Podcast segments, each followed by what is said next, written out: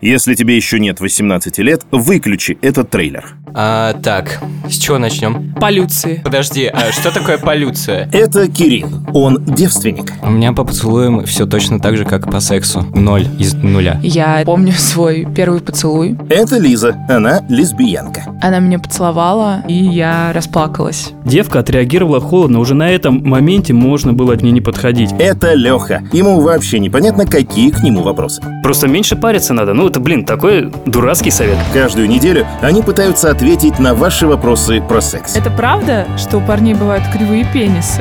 Бывают ли чистые гетеросексуалы? Чего от них можно ожидать? Хотя и со своими проблемами они едва справляются. Я переживала, что я формально девственница. Я чуть вялого не поймал.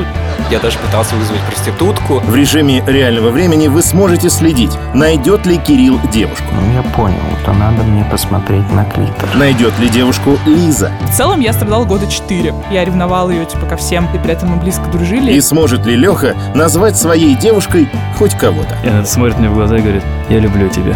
А ты ей сказал, что ты любишь ее? Нет. От создателей истории русского секса и собака съела дневник. Первый ситком-подкаст «Хочу, не могу». Капец, это же так сложно. Да, А, welcome to sex, Кирилл. Каждый четверг слушайте на всех подкаст-платформах.